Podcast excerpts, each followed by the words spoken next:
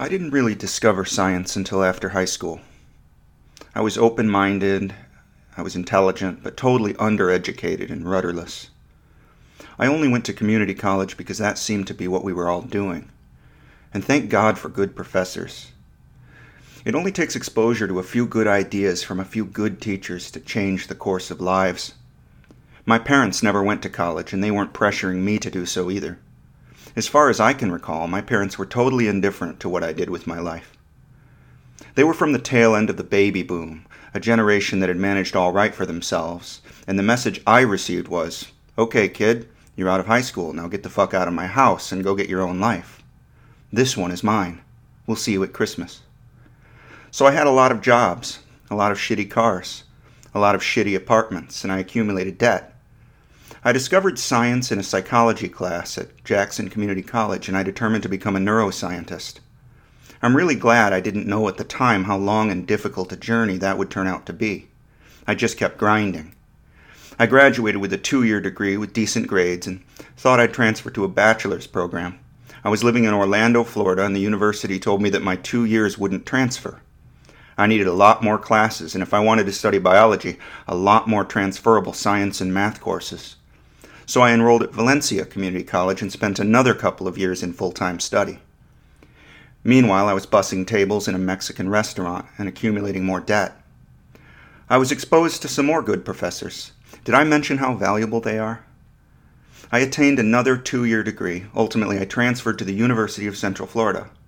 I did pretty well, got a bachelor's degree on student loans, moved back to Michigan. But you can't be a neuroscientist on a bachelor's degree. Why am I telling you this biography? Give me a minute and I'll explain. I couldn't get into graduate school. I couldn't get an interview or a solid piece of advice on how to get an interview. It was a highly competitive process. I had a good score on the GRE. My grades were sufficient. I could write a good enough essay. But for three years running, I received nothing back from the neuroscience graduate programs, nothing but form letters. We're sorry. As you know, the graduate program at Dartmouth, at Amherst, at Rochester, at Purdue, at Michigan State is highly competitive and we receive far more applications each year than we can grant. We wish you good luck in the future.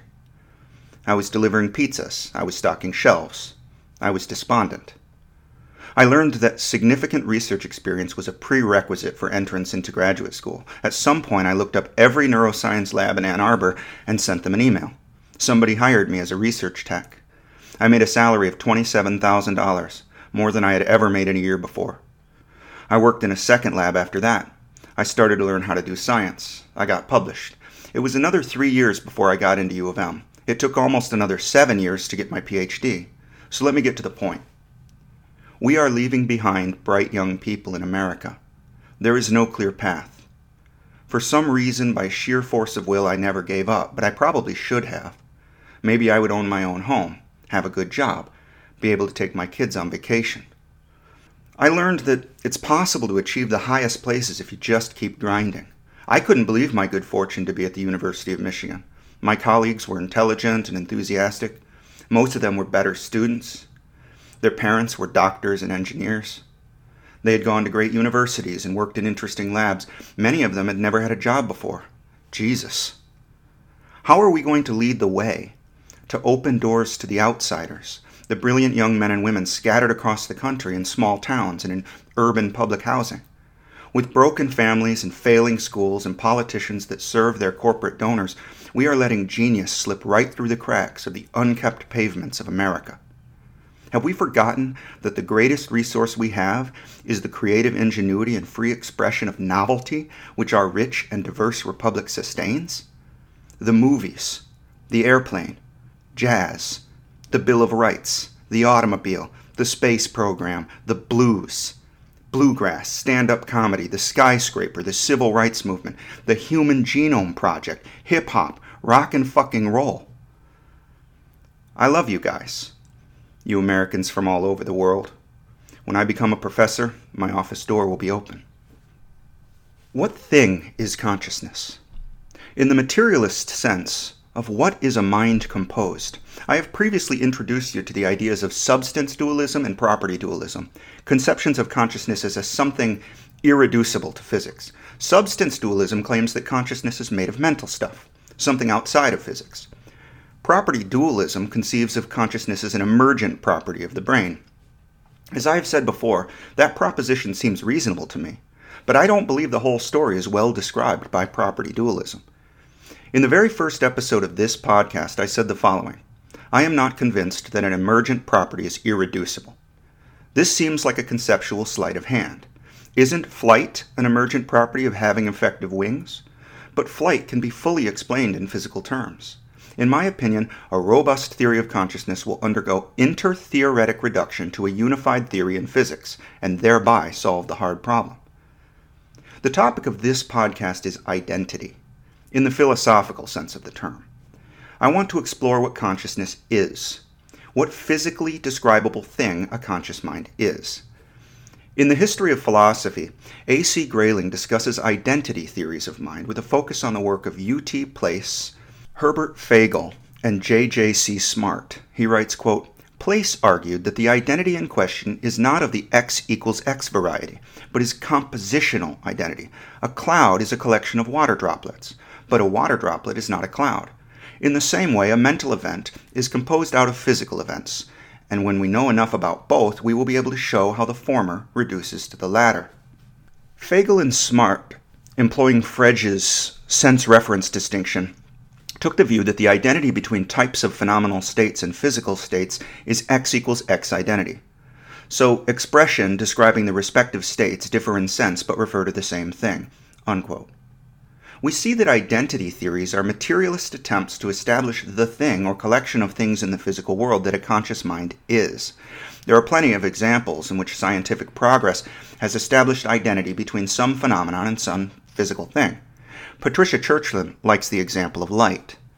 In neurophilosophy, she writes, quote, Ontology pertains to what entities and properties exist and in the event of intertheoretic reduction, it may turn out that where we had thought there existed two different kinds of phenomena, characterized by the laws of two different theories, there is in fact but one kind of phenomenon that is described by both theories. For example, in the mid 19th century, it was widely supposed that light was one sort of phenomenon and electromagnetic effects quite another. By the turn of the century, the laws of optics had been reduced to the laws of electromagnetic theory, and we understood that light is electromagnetic radiation. We understood what light is for the very first time, in the sense that we understood why the laws of optics are as they are. Unquote. So, this example of light and electromagnetic radiation shows an identity. It is reasonable to assume that something in the physical world is identical in this way to consciousness. If not, then materialism has to be abandoned. In The Conscious Mind, David Chalmers describes the argument advanced by Saul Kripke against identity theories of mind. Chalmers writes, quote, The argument goes roughly as follows. According to the identity thesis, certain mental states such as pains and brain states such as C fibers firing are identical, even though pain and C fibers firing do not mean the same thing. The identity here was originally supposed to be contingent rather than necessary, just as the identity between water and H2O is contingent. Against this, Kripke argues that all identities are necessary. If x is y, then x is necessarily y as long as the terms x and y designate rigidly, picking out the same individual or kind across worlds. Water is necessarily H2O, he argues. That is, water is H2O in every possible world. The identity may seem contingent, that is, it might seem that there is a possible world in which water is not H2O but XYZ, but this is illusory. In fact, the possible world one is imagining contains no water at all. Unquote. So far, so good. It seems to me that Kripke's argument is perfectly sensible. All identities are necessary identities. I agree with that. If we are to discover what consciousness is in terms of the physical world and its laws, we will have a necessary identity between the phenomenon and the physics of which it is composed.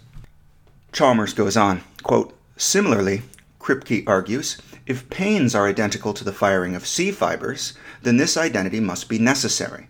But the identity does not seem to be necessary. On the face of it, one can imagine a possible world where a pain occurs without any brain state whatsoever, disembodied pain, and one can imagine a world in which C fibers fire without any accompanying pain, in a zombie say. Unquote.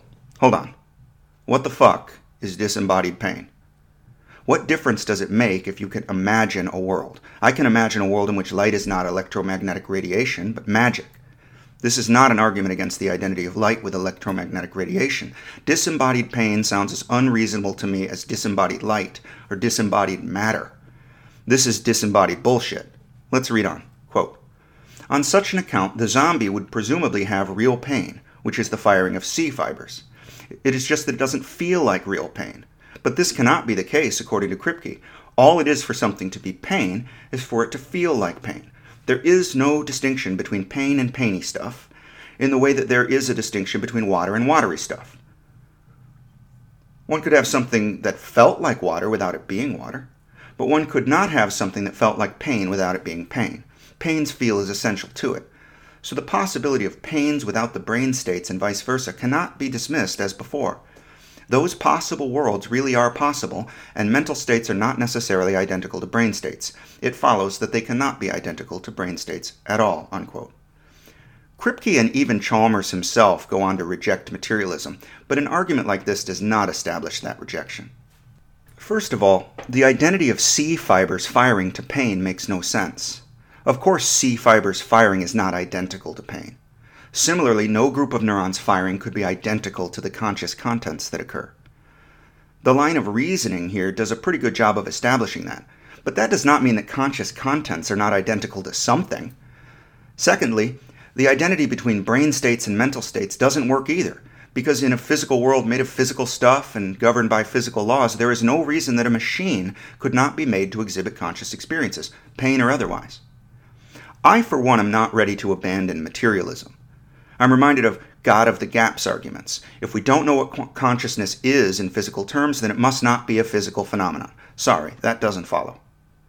In the history of philosophy, Grayling writes, quote, Two of the chief objections to identity theories are first, that it restricts mental phenomena to brains. What about the possibility that computers or other not necessarily biological entities have mental states? And secondly, that they say nothing about one of the most puzzling features of mental life, namely the existence of qualia, that is, the felt quality of experiences of pain, pleasure, hunger, desire, depression, and the like, the subjective aspect of mental life. Functionalism attempts to reconcile the first of these objections by identifying mental states with the causal roles they play, with their functional states, independent of whether they occur in a biological or a non biological system. But this, to me, looks too much like behaviorism, but because it attempts to reduce consciousness to computation and output. Plenty of subjective experiences do not produce behavioral output, but they certainly exist and need explaining. Could consciousness be a computational process? I don't think so. My favorite argument against functionalism comes from John Searle. I'll repeat it here in his words from the book The Mystery of Consciousness. Searle wrote, quote, Imagine that you carry out the steps in a program for answering questions in a language you do not understand. I do not understand Chinese, so I imagine that I am locked in a room with a lot of boxes of Chinese symbols, the database. I get small bunches of Chinese symbols passed to me, questions in Chinese, and I look up in a rule book, the program, what I am supposed to do. I perform certain operations on the symbols in accordance with the rules. That is, I carry out the steps of the program, and give back small bunches of symbols. Answers to the questions to those outside the room. I am the computer implementing a program for answering questions in Chinese, but all the same, I do not understand a word of Chinese. And this is the point. If I do not understand Chinese solely on the basis of implementing a computer program for understanding Chinese, then neither does any other digital computer solely on that basis, because no digital computer has anything that I do not have. Unquote. As I told you in a previous episode, Searle here illustrates the difference between syntax, which is to say symbols, and semantics, which is to say meaning. In the brain, action potentials and other kinds of cellular events can be thought of in terms of syntax, but consciousness occurs in the form of semantics, of meaning. In my framework, the temporally integrated causality landscape, TICL, I have sought to explain consciousness as a composition of meanings. I'll briefly go over the framework, which was presented with some detail in episode 6. According to the TICL, a massive integrated system of neurons occurs in the thalamocortex. The system is defined as the network of neuronal elements that have an irreducible, non zero level of temporally integrated causality. What that means is that every element in the system has some amount of cause effect power on every other element in the system. They're integrated. But such a system is insufficient to produce conscious experiences. Within the system, there are subsystems composed of a smaller subset of neuronal elements. The key is that a subsystem is defined as a set of integrated neuronal elements that have a higher level of temporally integrated causality than the larger system in which they occur. A subsystem is also insufficient for conscious experience. Together, a system with subsystems within it will experience the above threshold activity of those subsystems in the form of conscious contents. Any subsystem will produce meaningful content from the point of view of the system. The vast majority of random groups of neurons in the network will not produce conscious contents. Their temporally integrated causality will occur within the noise of the whole system. Due to the specific evolved organization of the cerebral cortex into hierarchies and maps, the particular subsystems that occur at any given time will have particular, specific contents that are meaningful from the point of view of the system as a whole. With this theoretical framework, I suggest an identity for both the conscious mind and the contents of which it is composed. Consciousness is a causal structure in which causal structures are distinguishable within it. Consciousness is composed of causality. I do not think that consciousness is identical to causality in an x equals x way. Rather, like Place, I argue that a conscious mind has a compositional identity to integrated causality. Place pointed out that a cloud is composed of droplets of water. That is what a cloud is. It is a system of water droplets with certain describable features. Likewise, consciousness is a composition of causal relationships that occurs in a highly integrated system, whether it is arranged by biology or engineering or otherwise. Conscious contents exist only inside of such a system of integrated causality. They only exist from the point of view of that system and the way in which they exist from that point of view is dependent on the relationship between subsystems of integrated causality and the overall system of integrated causality. The identity here is not between the neurons or the brain's anatomical structures composed of matter and consciousness. The identity is between integrated causality and consciousness. In the case of human consciousness, this occurs upon the physical substrate of the thalamocortical system. Human consciousness emerges from activity in the brain. Consciousness itself should not be assumed to require humans or their brains. It is a physical phenomenon in a material universe. Cause and effect have vexed philosophers and physicists forever, but I believe causality to be the key to understanding consciousness. Causality itself is not consciousness, just as droplets of water are not clouds but arrangements of causality appear to enable consciousness. And my claim is that the arrangement of integrated causality which correlates with consciousness is identical to that consciousness. I can't take credit for being the first to notice the connection between causality and consciousness. A paper on integrated information theory by Giulio Tononi, Melanie Boly, Marcello Massimini, and Christof Koch says, quote, The fundamental identity of IIT can be stated as follows. An experience is identical to a conceptual structure, meaning that every property of the experience must correspond to a property of the conceptual structure and vice versa. Note that the postulated identity is between an experience and the conceptual structure specified by the physical substrate of consciousness, not between an experience and the set of elements in a state constituting the physical structure of consciousness. Unquote. In IIT, conceptual structures are composed of cause effect relations. So the precise identity suggested there is similar in some respects to my own claim. There's still so much that we don't know. So much remains to be discovered, my friends.